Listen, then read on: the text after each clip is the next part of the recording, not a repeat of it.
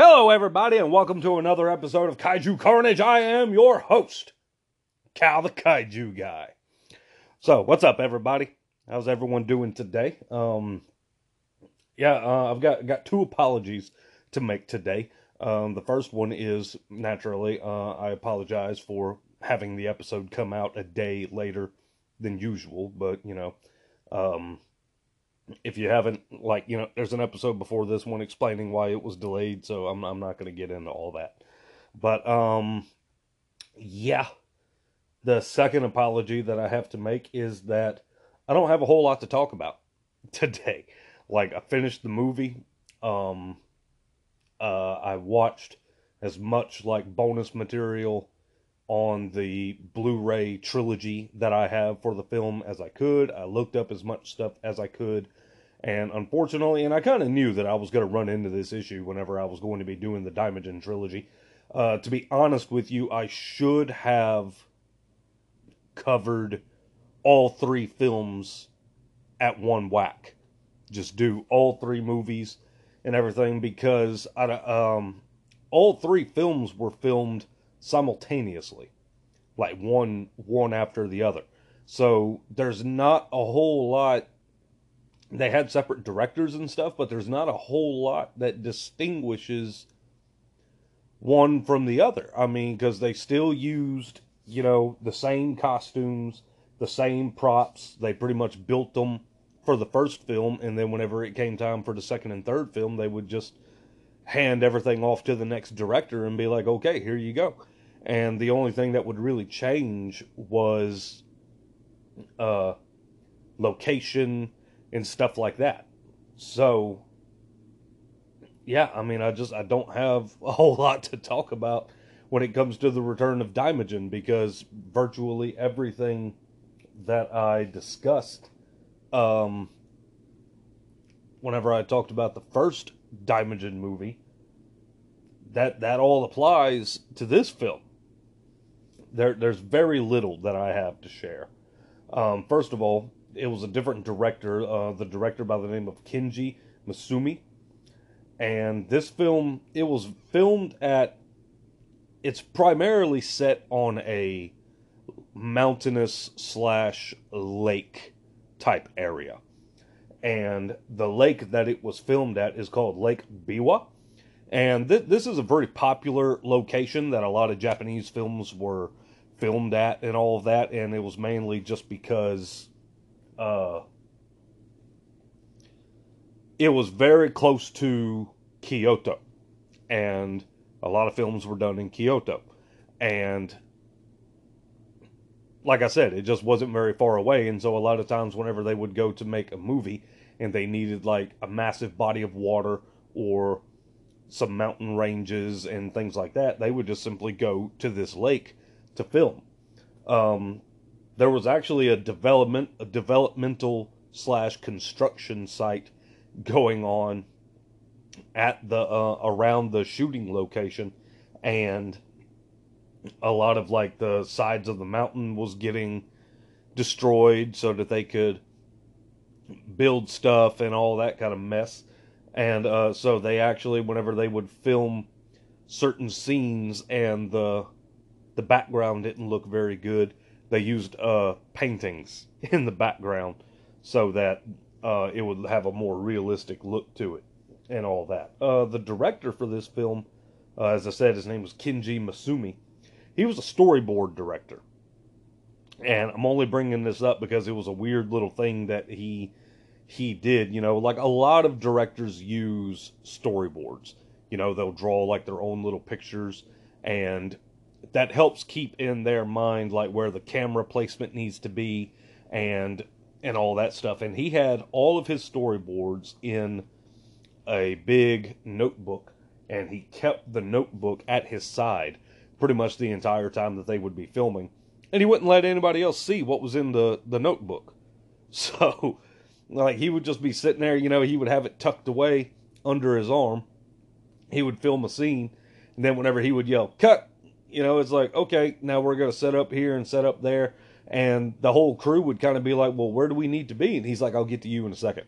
And like he would just move everybody how they needed to be moved, but he wouldn't let anybody see the storyboards.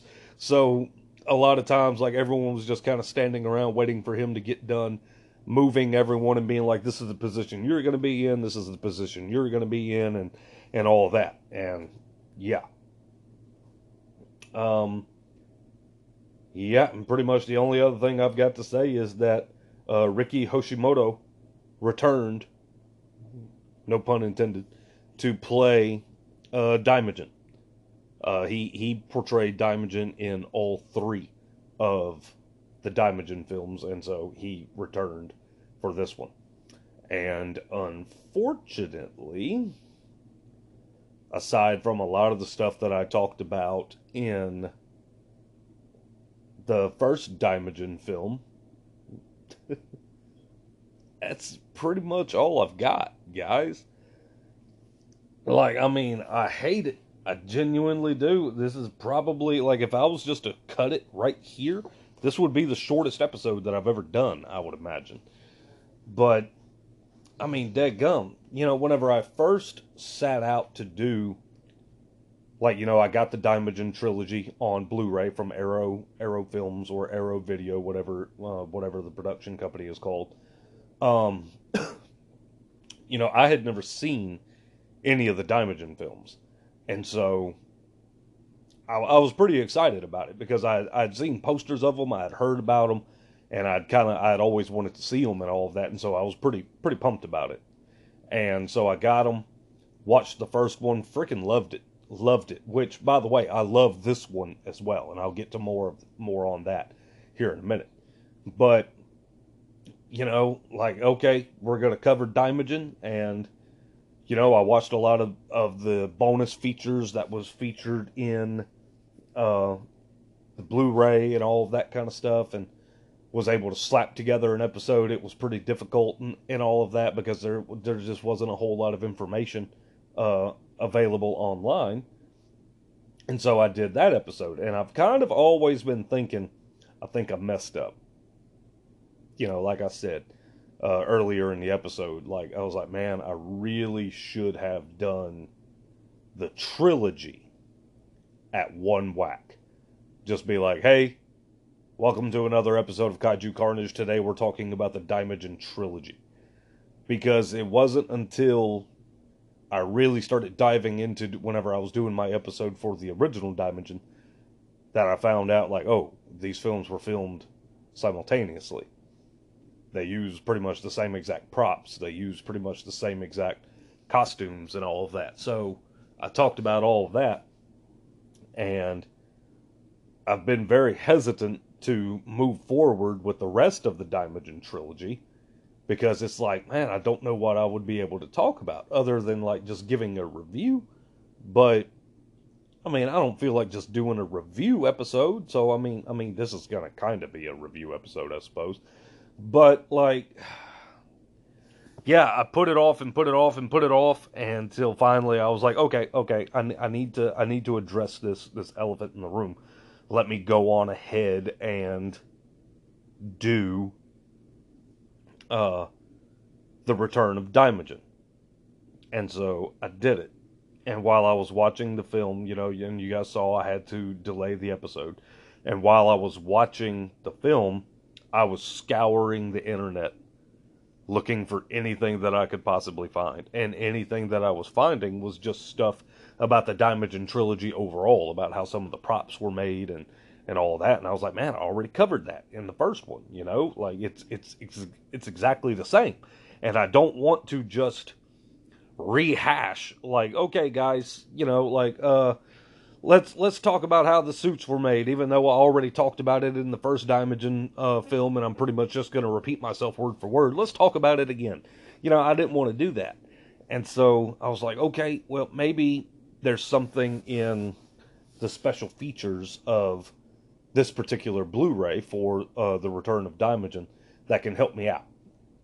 And there was an interview with an individual, uh, I forget his name, and he was basically just talking about uh, whenever he was younger, and he used to work on the set of The Wrath of Daimajin um, during the summer, uh, during his summer holidays, as he referred to them as.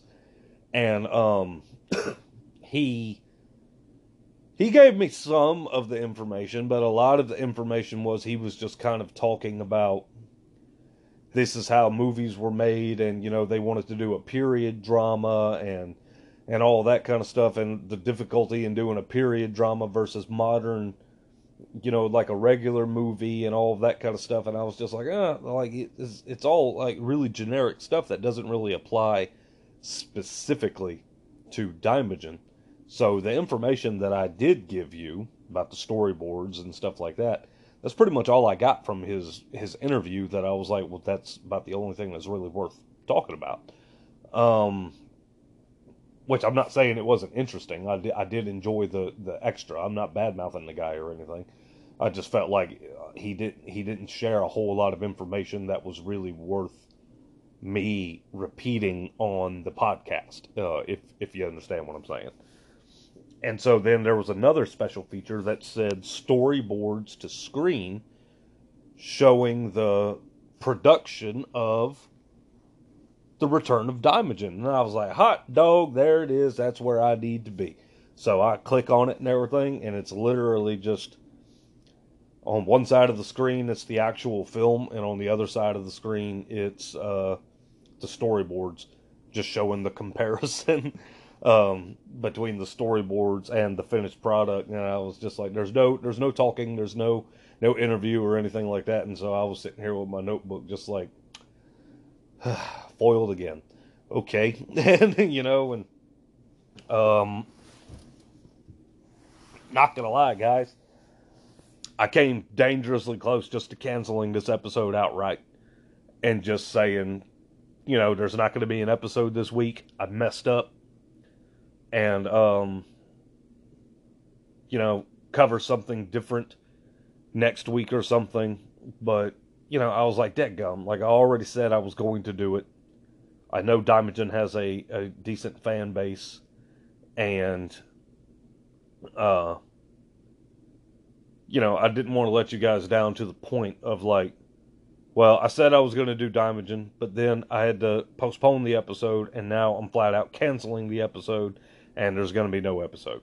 So I didn't want to do that, and I feel bad because, you know, like I said yesterday in my announcement episode, I feel like the the podcast has been suffering lately just because of everything that's that's going on with the wedding and all of that kind of stuff. Like I'm I'm putting out episodes later than I normally do, and like having to postpone episodes, having to cancel episodes, like it's just it's it's starting to get aggravating on my end. You know, like I, I know I don't know how you guys feel about it. Nobody sent me any messages or anything like that complaining about it or anything. And whenever I do post an episode, it gets just as many listens as you know as it normally does and everything.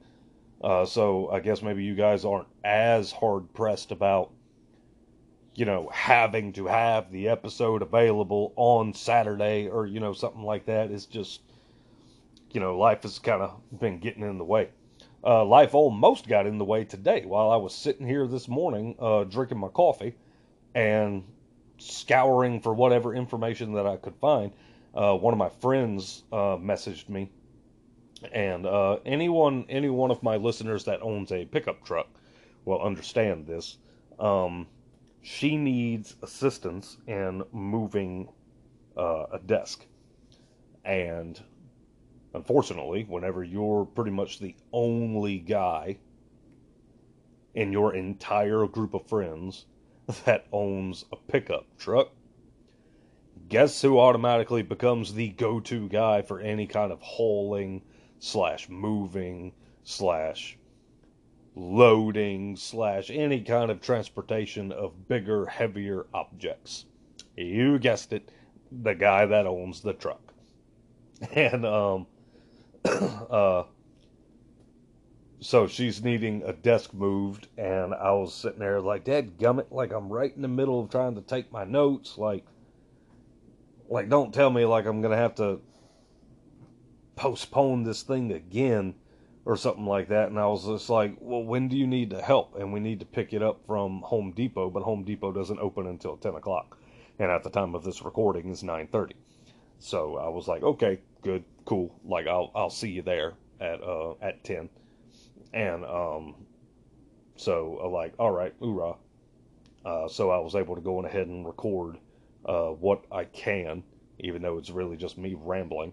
Um, fun fact: the girl that I'm going to be helping move uh, the object uh, from Home Depot to her house is the same girl that introduced me and Emily uh, about five years ago, whenever we first met. And we met because she needed help moving, and I was one of the ones that was drafted because I had a pickup truck, and Emily was drafted just to simply help, you know, load things and and all of that kind of stuff and everything. So it's kind of funny that how me and Emily met was because of this girl asking us to help her move something. And now here we are, like five years later, a month before me and Emily are getting married, and we're getting asked to help move something. Like, you know, it's, it's, it's like, I don't know. I thought it was kind of poetic. But, um, yeah, guys, I had never seen the film prior to watching it for this, uh, this episode. And I'm not gonna lie, it's another hit. Like like I said a little while ago, I had never seen Daimajin. It was one of those, you know, more obscure um, tokusatsu films whenever I was growing up, so I didn't have access to it at a younger age. And it's not like, you know, whenever I was in my 20s and stuff like that, that it just readily came on DirecTV or was showing on TV and all of that kind of stuff. So it's not like I got to see it that way and there's not a whole lot of individuals or stores that just has the Daimajin trilogy sitting on their shelves. You know what I mean? So yeah, it was one of those deals where it's like I knew what it was, I had heard of it, I kind of always wanted to see it, and then whenever it was announced that eh, that Arrow was doing the entire trilogy on Blu-ray, I was like, okay, like I'll go ahead and get this, and so I got it, and I watched the first one, and loved it like there's no tomorrow. Um, you know, watched uh, the Return of Daimajin this weekend. Loved it as well. Not quite as much as I love the original, but you know, I like it pretty good. It was it was pretty good. And so I'm very I know that the third one is the is it's received kind of on the same level as the other two, but I know it's the least well received, so we'll we'll see what happens whenever I watch it. But yeah, um, don't know if you guys are aware of it. Well, I'm sure you are for you fans that's actually watched the film. They all pretty much follow the same basic plot. You know, like you'll have some people that's being oppressed by like a warlord or something like that. He moves in, he's messing with them, wiping out their friends and their family, trying to take over, being cruel and all that kind of stuff, and then they pray to the quote unquote divine being, which is Daimajin.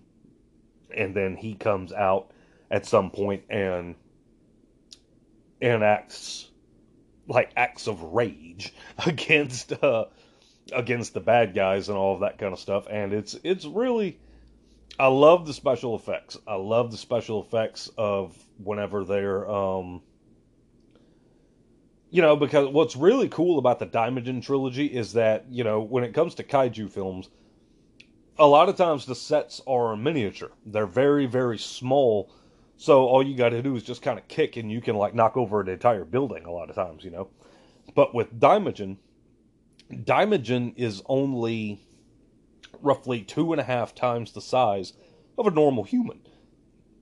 So the sets that they build for him to destroy are rather large. And you get to see, like, you know, him being able going through and destroying certain buildings, and they actually had to build these small buildings, like they're small sheds and stuff like that, essentially. And they had to build them, you know, terribly, pretty much, so they would fall apart real easy. But it's really cool to see that in the movie. The special effects of the film is fantastic, in my opinion. And yeah, like it's a great movie. Um, I'm going to go on ahead and let you guys know that whenever I decide to cover Daimajin 3, otherwise um, known as the Wrath of Daimajin, or otherwise known as Daimajin Strikes Back or Strikes Again, whichever one it was. I really can't remember. Um, I'm also just going to strictly talk about the legacy of Daimajin and Daimajin's other appearances and things like that in other medias, such as the Great Yokai War, Guardians, such as um, the TV show uh, Daimajin Kanon that uh, ran in 2010, I believe. Like, I'm going to talk about all of that stuff in Daimajin uh, 3, or the, uh, the Wrath of Daimajin.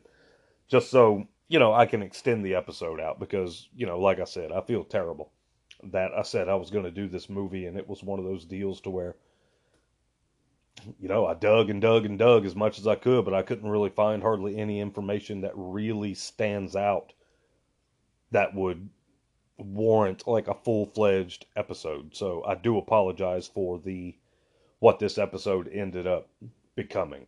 You know, it, it wasn't my intention and didn't turn out right, so I apologize for that.